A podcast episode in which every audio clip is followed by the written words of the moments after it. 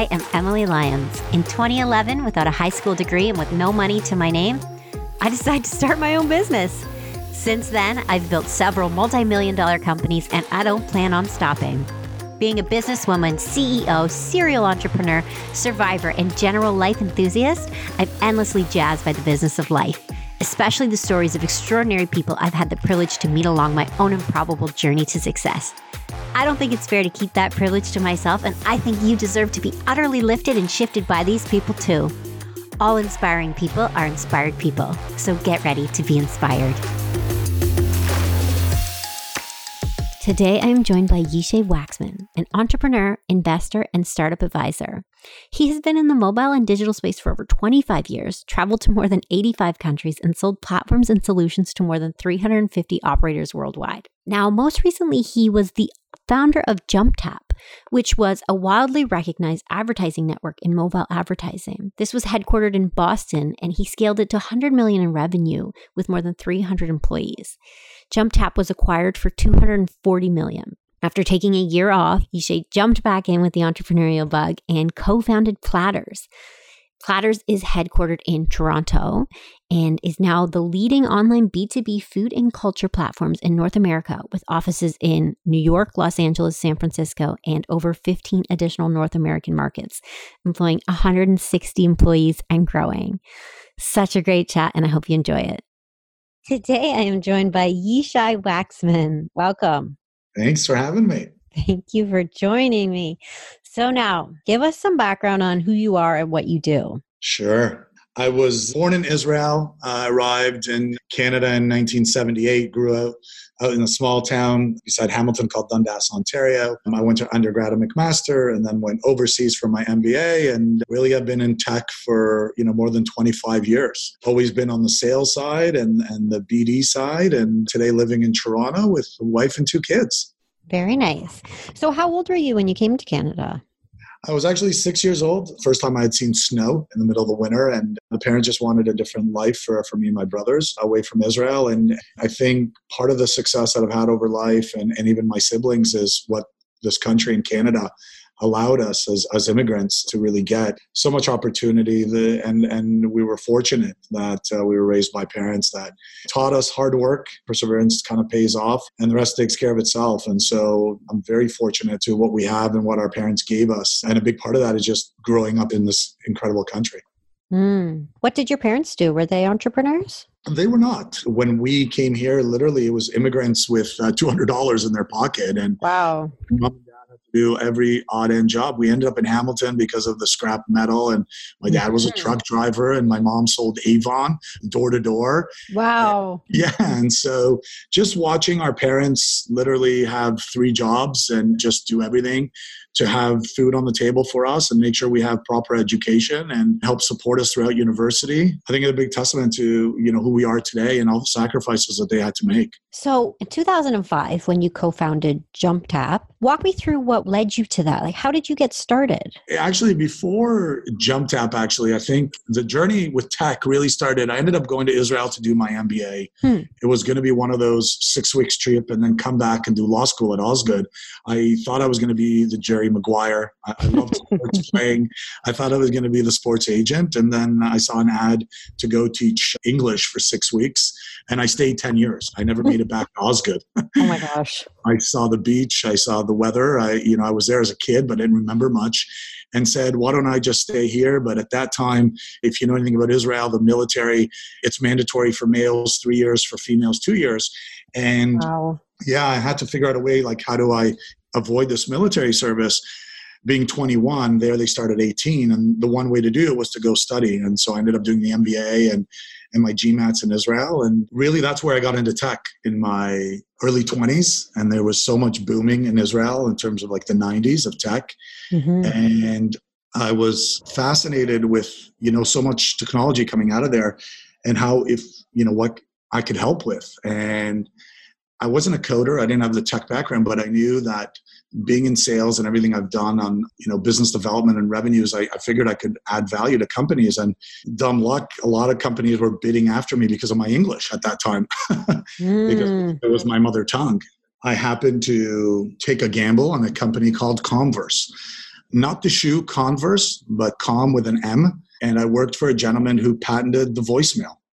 Oh, no way. His name was uh, Kobi Alexander, and he, he patented the voicemail. He knew there was going to better way to leave messages for people as opposed to like a tape recorder and, and pressing two fingers and leaving a message. And that company became a Fortune 500. When I was there, there were probably about you know 100 people, and when I left after nine years, they were over 6,000 people. Wow. and so it gave me that entree into tech. I traveled to over 90 countries and I would begin my week like Iceland, Greenland, Telecom, Norway, Denmark, Sweden, back to Tel Aviv, changed the bag, hit, you know, Romania, Czech Republic, Malta, then went back to Asia and, and I sold voicemail. And from there, we developed SMS. Mobile phones weren't even out yet. It was predominantly wireline, but mobile phones were just starting to come out. And now we were developing SMS, all the technology for text messaging. And through that journey, the last gig, was ringtones. So by this point, I was already married in Israel. They relocated me back to Canada ironically, in 2003. And I was spearheading a, a unit in this big organization around ringtones and ringback tones. Do you remember ringback tones? What were those? So when you call somebody, instead of hearing the dial tone, you're going to hear a piece of music. Oh my gosh. Oh, yeah. And so we were selling that product. My relationship was obviously was already with all the Vodafones and Orange and AT&T and Verizon's and Bell and Rogers. My first ringtone deal was actually with Maverick Records with Madonna's label for the song Material Girl. oh gosh. That's hilarious. Love Madonna. yes, yes. And so that was nine years of that. And then JumpTap came about in 2005 because I got introduced to one of the venture capitalists in Boston that was looking to spearhead a mobile search, mobile advertising play. And I decided, been in the company for nine years, I want to go try something else. I had an opportunity to sit at this VC, almost like incubate this idea. And after a few months, they gave us $5 million and we set out to start JumpTap and it was a mobile search, mobile ad play that started in 2005. And that journey we also became nine years. Wow. What did JumpTap do exactly? JumpTap in 2005 and 2006, pre iPhone, there was this whole notion about these mobile operators whether it was the Verizons, the AT&Ts, the Vodafones, they were worried that the Googles, the Yahoos, the AOLs, they would all make all the money. You're going to go to the cell phone, type in something, and these search portals are going to make all the money. And the carrier is really just going to be what, in those terms back then, were called a dumb pipe, and they'd be left out of the mm. revenue equation. And so the idea was, can we do a white label search? And so that's how JumpTap started. You would go to Verizon, you'd see a search box. It was white labeled by JumpTap, but really it was powered, you know, the brand was Verizon Search, right? And the search experience too was much different in 2005 because if you typed in Madonna back then, you wanted to get her ringtones, her screensaver, not necessarily just the, the World Wide Web and get all these links. And so it was much more content based search. That's how the company started. But in 2007, like as you know, and most companies that you hear about the pivot, we did a strong pivot in 2007. We knew search leads into advertising. That's just the way it's played out. But in mobile, you know, really it was just Nokia and Blackberry. And pricing plans were still terrible. The data plans were bad, bandwidth, oh, yeah. etc and it just became a challenge to to make a lot of revenues from search pay per click revenues and so forth. But then when iphone came out in 07 our world's changed overnight. Oh my god there's like now a computer in your hand. Nobody knew what an sdk was. Nobody knew what an app was. But we knew we had to pivot very fast from search towards advertising. And eventually that's what JumpTap became you know, a mobile ad network. We were competing with companies like Quattro that was bought by Apple, AdMob that was bought by Google, and we became a mobile ad network. So literally putting interstitials and banners on a web property or an app if it was CBC or TSN and putting a banner there. And we scaled from there to brands and to the mobile downloads. And so like everything in life, you need timing and serendipitous that I happened to be in the Nordic at the time. I think I was in Finland at a conference, and I met a couple of young guys who had told me they were developing games for Nokia, but nobody was really downloading or playing it. And they said they're down to a few thousand euros, and could I help them get downloads? They're going to develop their game for iOS. They literally showed me it on a piece of paper that you flick a bird and it's going to knock down buildings. And I said, Look, I'm not a gamer. I don't know anything about it, but I think we can try to help you get downloads. And Rovio and Angry Birds became my first client. Wow. That's wild. And, uh, from there, it became uh, several hundreds of millions of downloads. And a few months later, I happened to be in the UK and I met similar story met a few guys who had showed me a game i said again i'm not a gamer i said it looks like tetris and they said yeah we think it could be a big hit if you can help us get some downloads and so I helped Candy Crush, King.com, get oh. you know, oh. millions of downloads. So, how do you get, help a company get downloads? How does an app get acquire downloads? Well, essentially, think about you going to any web property, any, you know, if it's TSN or CBC or what have you, either on their app or their website on mobile, and there would be a banner for Candy Crush. If you mm-hmm. click it and download it, we, TSN and ourselves, we were splitting that dollar that Candy Crush would pay us. hmm was a straight up rev share to get them the downloads and it scaled from there. So many people were trying to get their games or whatever app they wanted downloaded. That's how we scaled to be a mobile ad network with over 100 million in revenues and eventually selling the company in 2003 to millennial media. So how come you decided to exit? At that time you know i think there's it was a nine year journey. There was you know, some of the things have already played out in terms of like AdMob getting bought by Google and Quattro mm-hmm. Now there are big players entering the space, right? Facebook wasn't even really there yet, or Amazon wasn't even there. Yeah. those are two of the biggest platforms today in mobile advertising. But so we, we were reading the map and we said, like, look, it's probably better to just strategically partner with somebody that had larger scale, more footprint to really leverage our technology and scale out. And Millennial Media, that's what they did. They acquired us. And then months later, AOL acquired Millennial Jump JumpTap. And then months later, Verizon bought AOL. Wow. what do you think attributed to a lot of the success of the company? Timing has a big part of it, obviously. Mm. I mean, in 2007, I don't think any of us knew that this iPhone was coming out. We didn't know what apps were. We just happened to be the early adopters of it and just moved quickly. We, we obviously had a challenge about do we stay with our core business, which is mobile search, or do we go full steam ahead into this mobile advertising where it could be very lucrative, but it was early, nobody knew. And from there, just things really took off. And so I think obviously a big part of it was was timing, but also being quick to adopt and not sitting there thinking about our core product and taking a big gamble you know like mm-hmm. let's move mm-hmm. resources to this and see if it scales so i think that was a big part of it i think certainly the I, I, say it all the time when you're launching a company and so forth you can have the best coders you can have the best developers you can have the best product and technology but ultimately you need somebody to know how to sell it. And you need somebody to build that relationships. And you know luckily my world was that for years. All i did was build relationships. You know whether it was selling a $20 million deal on a golf course with the sprint ceo or whatever it was that was my world. And so I would say that even what I did with Angry Birds or Candy Crush, those folks, those companies, Rovio and, and King.com, was a lot of relationships that were built mm-hmm. and mending those relationships. And so, you know, building trust and to say, like, look, I can't tell you right now that you know we'll be able to drive hundreds of millions of downloads. Like let's start with something small. Give me a test budget. Let me see what we can do and we'll be truthful. And i think that trust carried a long way for us to really scale the company. And so that was a big part of the success as well. Yeah, I saw an interesting interview with you where you had said the key to making sales is selling yourself, not the product. I'm a huge believer in that. I know that a lot of people will you may not disagree with me. I just have some of my own personal experience, even as an angel investor as well. Mm-hmm. Most of the companies that are just three kids that come out of the Waterloo uh, engineering program, for sure, they can have a lot of success with the product and the tech that they're building. And I'm not saying they wouldn't, but who's there selling? Who's really there as part owner to really take this forward? And I find that a lot of times people forget about that part. It's mm-hmm. all about mm-hmm. MVP. It's all about the demo.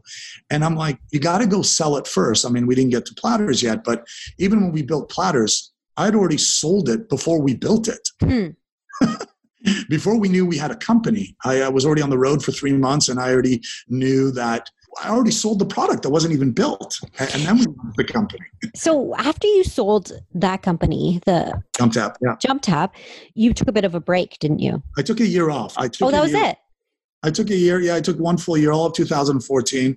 I felt just 20 years living on a plane and hotels. Yeah.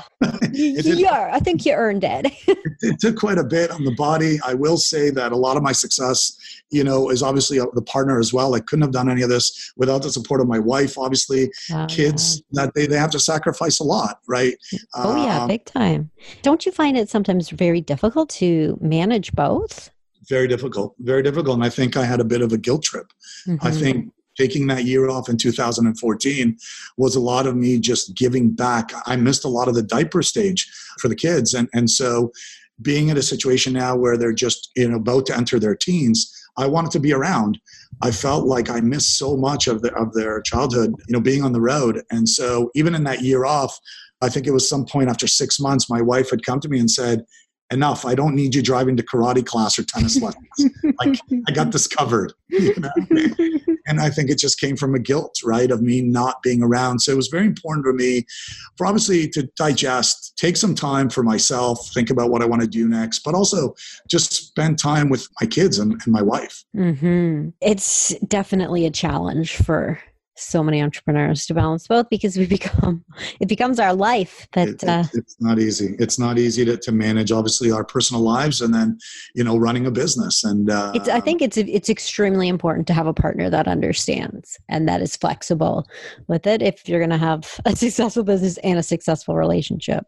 Couldn't agree more right? I mean we, we've seen so many in our space that had to part ways from their spouse or what have you because of all the stress involved. And, oh, and, yeah. I see it all the time. You know, I have friends that are going through it right now and, it, and it's, it's hard. And, and I understand it's like, you know, what's going to give in? Am I going to give in on the business? Am I going to give in on the personal front? And managing both is really hard. And so I think on both sides of the equation, you just need a very strong partnership. Business is not just a success, again, of the product that you built and sold, it's so many other variables around it that will help you make your business successful. It's the quality of the relationships. It's something that you said that maybe you've heard me say before. I think it's, it's key that all the quality of your relationships and that you build along the way. Oh, yeah, because they'll come back around. Maybe not in the same capacity, but maybe in a different city or a different company or a different position. Exactly. You're going to be seeing that person again. And once you've got the relationship, it's funny how different connections show up. For sure. I mean, so, I talk all about about not burning bridges.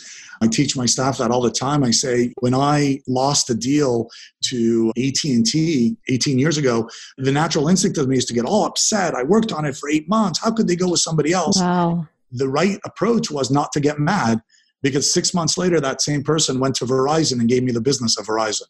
Wow. Yeah, that's a that's an important lesson. Sometimes it's very hard too because when you put so much blood, sweat and tears into these projects, it's hard not to take it personally. For sure, but it's a small world.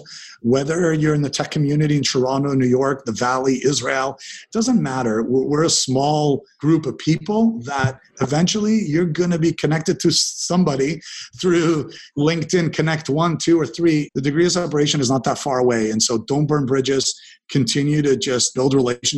And another key thing that I always tell people is network, network, network, network. It's just, you can't over network. mm-hmm. How did Platterz come to be? Because it's a corporate catering company. I sold voicemail, then I sold Angry Birds, and then I said, let's go sell falafel. Makes, makes complete sense, doesn't it? so, how did this idea come to be?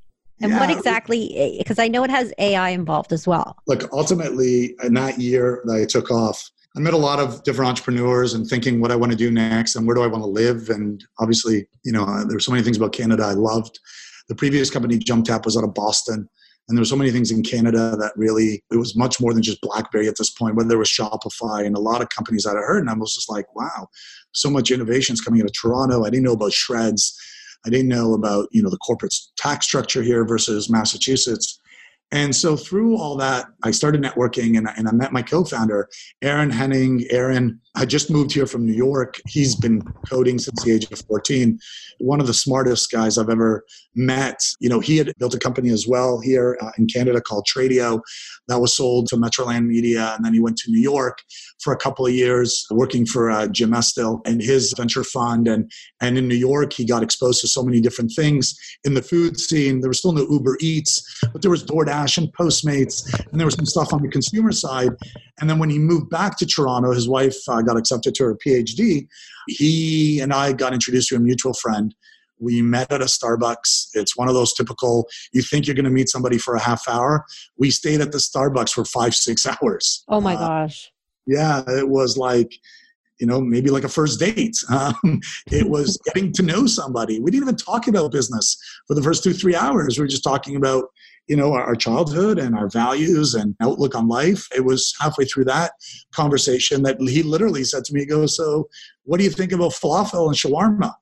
And I said, Talk to me. Are we opening up falafel stands? And he said, he said, no. He said, uh, you know, I've always been intrigued. Everyone's kind of focused on this food scene from a a B2C, an app, download, you know, get food for yourself. But on the B2B side, there's such a massive opportunity. Food is what brings people together. The moment he started speaking, I, I think there was a part of that where I wasn't even with him. I was for like several minutes in my own little world thinking about Jump Tap and the same tuna wraps and the same Caesar salad for nine years whether it was a board meeting, whether it was our town hall sales meeting, we ordered from the same place for nine years. And I remember telling the office manager at the time, could we get some sushi? Could we get some Thai? And they were like, no.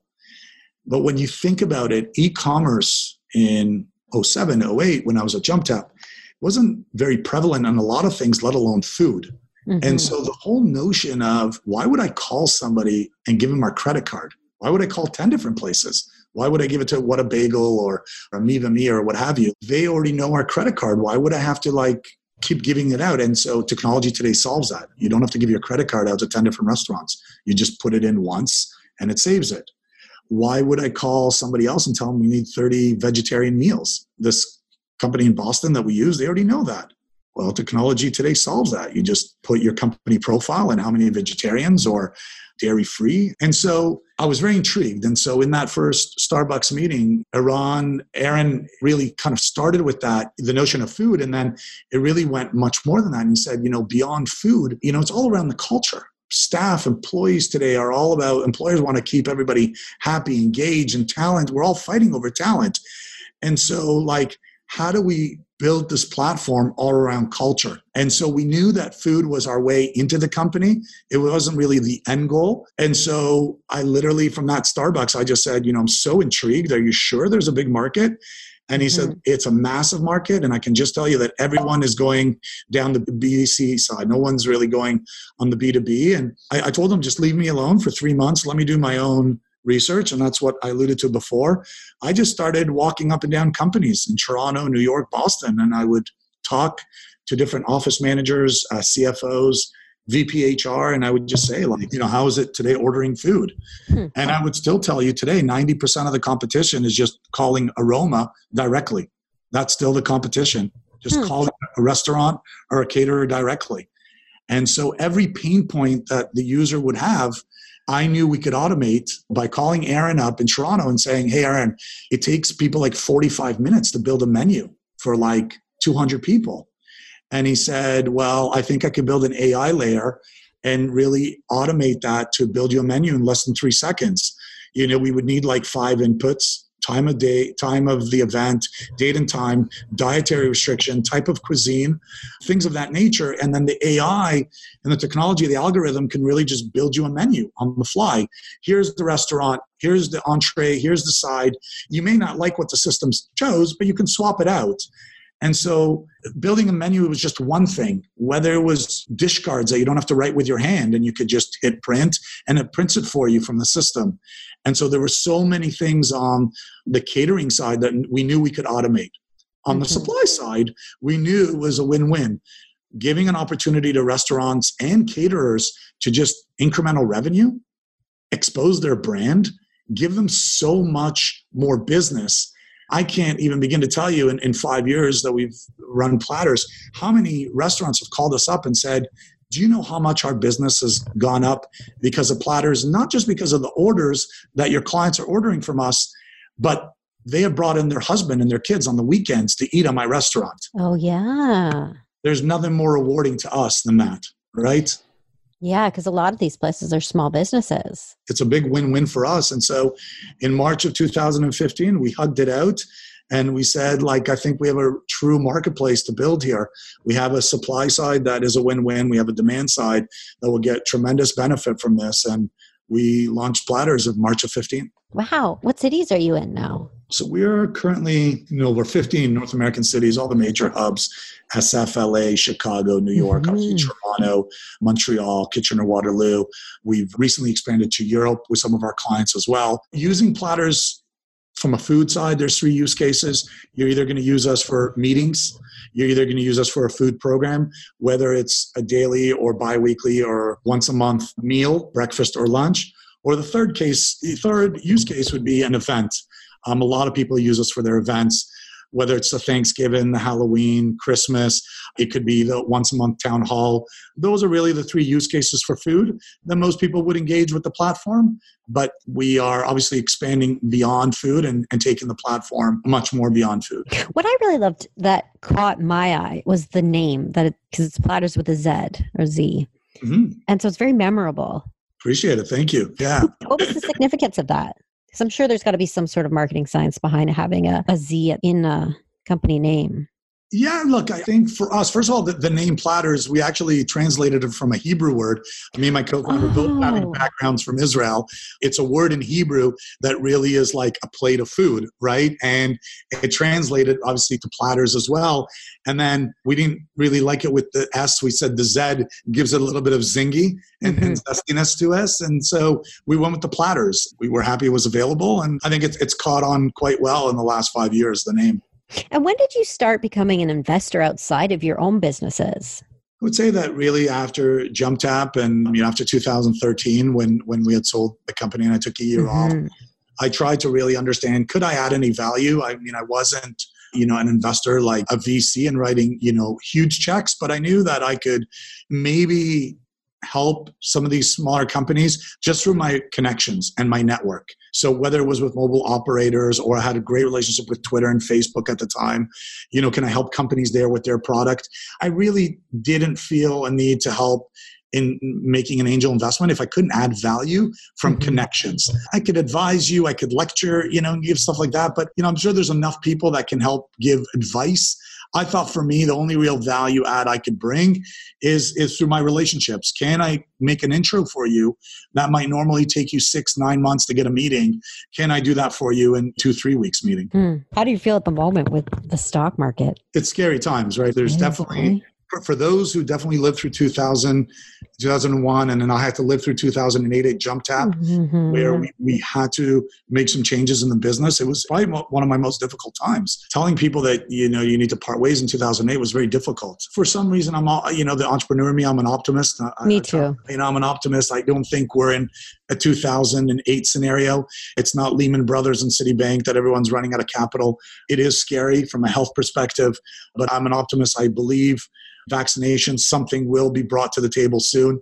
I believe that we can contain this. I think we can control it and ultimately just get back to a thriving economy like we've been all enjoying. So, being, you know, so immersed in that industry, what would you say has been the best investment you've made? Oh, interesting. Without mentioning maybe a specific company, I would just say that I, the best investments I've always made was when I bet on the individuals that hmm. had a nice blend or a mix of complementary skill set. Mm-hmm. It's something I talked about earlier. I've never had success where the founders of that company were all AI, PhD, computer science only. I felt like in companies where somebody had some either the sales, the business aspect, somebody had the technical, and somebody maybe had the growth marketing side. That's where I've had the best success for me personally. But I've probably had more failures and things that I haven't had success just because I also didn't bet on the team and I should have. Case in point, one of my biggest failures is Waze. You're probably familiar with Waze. Yes. I don't know if you use that. And those I are, do. Are dear, dear friends of mine. And, you know, we worked together in Israel and, and I had an opportunity very early on. But that was a big miss on my part because I didn't see when they started out that that was going to be, you know, they were going to be a social network, you know, around traffic and you could tell people where there's an accident ahead or a police radar up ahead. Mm-hmm. But they pivoted over time to routes. And, and that was what really took off finding your fastest route from downtown Toronto to Montreal. And so oh, I use it all the time. And in hindsight, I probably should have met a bet on. I should have bet on the team and not the product at the time. Hmm. Who were the people that started it? There's several entrepreneurs. I know Bardani still at Google today, and there was Uri Levine. You know, several guys from Israel that started it, and they went off. I think selling it to Google for 1.2 billion. Wow! Oh my gosh, good for them. That was a big move. So, if somebody was starting and they were, you know, what would you say is the best place for, say, a millennial to invest their money right now? Oh, for the millennials? Look, I, I think I, I, think young who's who's you know yeah. wants to start investing. Yeah, I think look, it's it's I mean it depends on how much wealth you have and what your mm-hmm. risk, you know, your risk tolerance is, right? There's a part of me even if it's my kids, I always tell them start with real estate first. After you've got a little bit of real estate, then dabble into tech. Interesting. Um, what type of real estate do you recommend to them? Well, I always say something that you want to be long term play. You know, even if it's something that you just buy on paper, if it's a condo and it's going to be ready in four or five years, I don't think you can go wrong. Toronto is what still the fourth largest North American city. We're nowhere near the prices of Manhattan or LA for a one bedroom condo. And hmm. so, as, as much as the city, everybody thinks it's so overpriced, I still think it's underpriced. Interesting. I would say start with that if you're a millennial. But obviously, if you want to tackle tech, then I think it's something that you can't just write a check and watch from the sidelines. I think if you're a millennial today, you've got to be part of the risk. You need to come into a company and say, I love what you're doing. I've researched it. I'm willing to go all in. You know what? Don't even pay me a salary for six months. Let me show you what I can do. Hmm. I believe so much. Let me show you what I can do. If you want, I can put in some money. That's how much I believe in you. That's the right approach. Don't come in and say, well, I got this degree from Western or McGill. I deserve this job. No. Mm-hmm.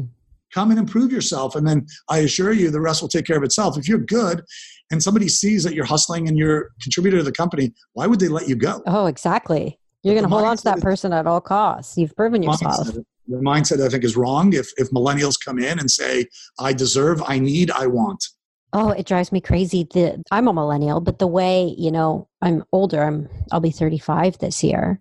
Mm-hmm. But I mean, when I was young, we were taught the polar opposite of what I see in people's work ethics. Even I think I've talked about this before on the podcast, but I had an interview with a woman the one day and I asked for her references and she said, "Oh, no, my process is I only provide those when I know I'm being hired." It's just yeah it's it's you know like your your process? Yeah. No 100% it just and, kind of reflects the entire mentality that they have of like what you can do for them. We're in the business of really empowering the employees and, culture and bringing people mm-hmm. together whether it's food snacks and, and additional things that we're going to get into. And it's still mind-blowing to me that i've literally had in interviews people say to me uh, so how often am i being fed at Platterz And I kind of turn back and say, Really? Is that what you're asking me in an interview? You know, 25 years ago, in my first job at Comverse, I was happy that somebody gave me a cup of coffee. I never yeah. asked what an espresso machine is in the building or in our office. oh, yeah, things have changed. So I think the things have changed. And I, I think millennials, again, to answer your question, if you really want to invest in something and be involved in something, then go all in. And don't ask for things that are the wrong things to ask for. Mm-hmm. 100%. So, after you sold your first company, did you find that your life kind of changed? It didn't. I think because you sold it for, I think it was 240 million, right? That is, yeah, that is correct. I would say that I, am a son of an immigrant. It's what I, I, started the conversation in telling you. I, I lived in a one bedroom apartment with my two brothers and my parents, and I saw what it was like to earn hard earned dollar. Mm-hmm. And it's something that's been ingrained with me ever since. I will never buy a Lamborghini. I won't drive uh, fancy cars. It's just not who I am. I don't think that's changed me. I don't think, you know, whatever the final chapter on Platterz will be, um, it, it won't if anything, it'll probably be more for my kids or more to donate to charities that I'm involved with. But my lifestyle doesn't change. And my wife, hmm. being similar backgrounds, we both came from uh, very little in, in terms of our upbringing. Everything that we've done, we've done together. And so we try oh, not to. Amazing. We try not to let this blind us or change us who we are. And I'll be honest with you, I think the most difficult role I have today is as a parent, keeping mm-hmm. my kids in the same mindset and the same mind frame that I was, right? How do you get them into the same mindset? Because nobody took me a Christmas to Mexico, right? Yes. Or nobody bought me an iPad. But we're in a day and age that we want to give our kids everything. But where do you draw the line on giving them? And then where do you draw the line in terms of making them understand like you got to go earn it? You know, mom and dad just can't give you so you have an easy path to life.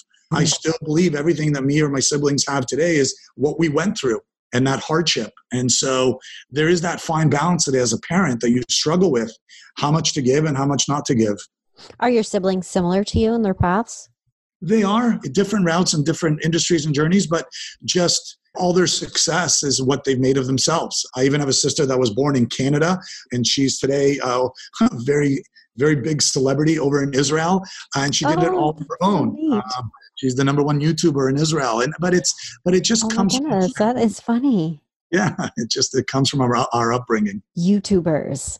What yes. a what a wild profession. I have a young woman actually she's coming on the podcast soon. She worked for us as a brand ambassador years ago and she won the award last year for the most viewed female on YouTube in North America or the world or something like that. Wow. Uh, yeah, but she's got insane followings and yeah no, my sister, my sister too. She started literally. It was so funny. She started with a, a, YouTube in Israel of putting lipstick on. She sent it to my mother on YouTube. She was in Toronto, mm-hmm. and next thing she know, had over two hundred thousand followers. Oh my gosh! And today she's a big brand with her own lines of product, and she's got her own talk show. And but it all started with that one YouTube. So it's, it was pretty funny. What's her name? Ashley Waxman. I'm gonna look her up after this. Yeah, look have you? Have you had any mentors along the way?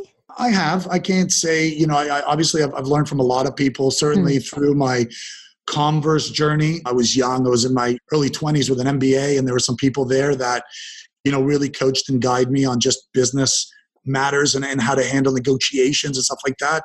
A dear mentor to me was in the Jumptap era. He came from the VC side. He actually started Excite.com which became one of the first search engines. His name was George Bell. He was an investor and, and, sat on our board. And he was just one of those guys that just, you know, lived through it all, the dot com, and built, you know, one of the first search engines and very well known. And he was a, a terrific mentor for me in just all the way along towards business. And so that's probably the one I, I will mention the most. Hmm.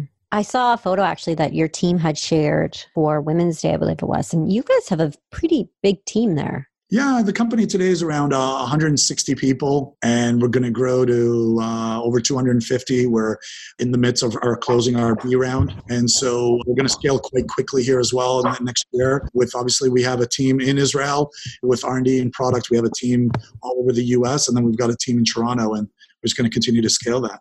Hmm. How do you stay so grounded and calm with everything going on? Again, the optimist in me, the entrepreneur in me. Um, you just, it's the old, you know, Forrest Gump saying life is like a box of chocolates, right? And mm-hmm. there are things you can control and there are things you cannot control. Worry about the things that you can control. Don't worry about the things that you can't control. I'm a firm believer, and, and I preach this to my team all the time that I think that you can plan as much as you want. I planned to be Jerry Maguire and I wasn't Jerry Maguire. Hmm you got to just kind of follow the path. Follow the path. See where things take you. I'm not saying not have a plan. It's always good to have a plan, whether you want to go be a doctor, a lawyer, whatever it is. But there are times in life where you don't have to plan. Just go through it and go through the journey. See where it takes you. Try different things. And so it's the same mentality I try to bring to our staff is just what we can control, let's control. We can't control, we can't control. Let's just follow the path. Let's mm-hmm. see where this thing goes. Even today, in times of corona where you've probably heard you know some of our clients have told their employees to work from home. And all of a sudden you know there's no food for those employees but we actually have a solution for them so a lot of them are using our Treat product. It's a, a Visa card that is uploaded with the CFO or the VP of the department to whatever dollar amount you want with rules and policies and procedures that you want to set. So for example, even if they are sitting at home for the next two weeks or month, they can still use this Treat card to order food for themselves. Oh, I love that idea. That's wonderful. That's clever. so, being a tech company, being software driven, we're all about obviously working with our clients. You know, we're all in this together, trying to get out of this corona situation. But at the end of the day, our employees are key. And we can't just either send them home and just say, you know, sit in front of the, the computer at home all day and we're not thinking about you. So every employer is constantly thinking about their employees and what could we do to just make them feel okay while they're at home through this period. I love that. Was that something you already had in place or did you just develop that? We actually had a pilot already in place with some clients that wanted to test it out as kind of the dine out solution mm-hmm. because most of the people, whether the clients are it's dine in, whether it's a group order for 10 or 15 people, whether it's a, a lunch for 100 people, or whether it's for events, it's mostly a dine in solution. But there are certain cases where they want to give them one day a week dine out. Here's a $15 stipend, go do whatever you want. And just the whole invoice process of that, set up your expense report, give, give it into your boss, get reimbursed. We just figured why not just give them a treat card? And then you can really just put the rules and procedures the way you want it. So, for example, you can say we'll work at Starbucks from 8:45 to 9 a.m., but it won't work at 9:05 mm, yes, that's awesome. Dinner will only work after 8 p.m. And so we piloted that. We got tremendous feedback from the market. And now, obviously, with Corona, it's just something that we were able to, to give our existing clients. To. That's a good example of pivoting when needed. Exactly. So, now where can people find more information about you and about all the stuff you're doing? Probably the best thing for me is obviously on LinkedIn. Uh, I'm not big on Twitter. I'm not huge on social media, but LinkedIn is obviously where I, I do a lot of my recruiting from there, my poaching. Uh, people reach out to me. And so, you know, LinkedIn is the best mechanism. And then obviously Platterz with a z.ca or .co is where they can see everything on Platterz and, and some of the things that we're going to be rolling out also in the next few months beyond just food. That's probably the best. Wonderful. Well, thank you so much for chatting with me today. This was fantastic. Emily, thank you so much for taking some time. I really appreciate it.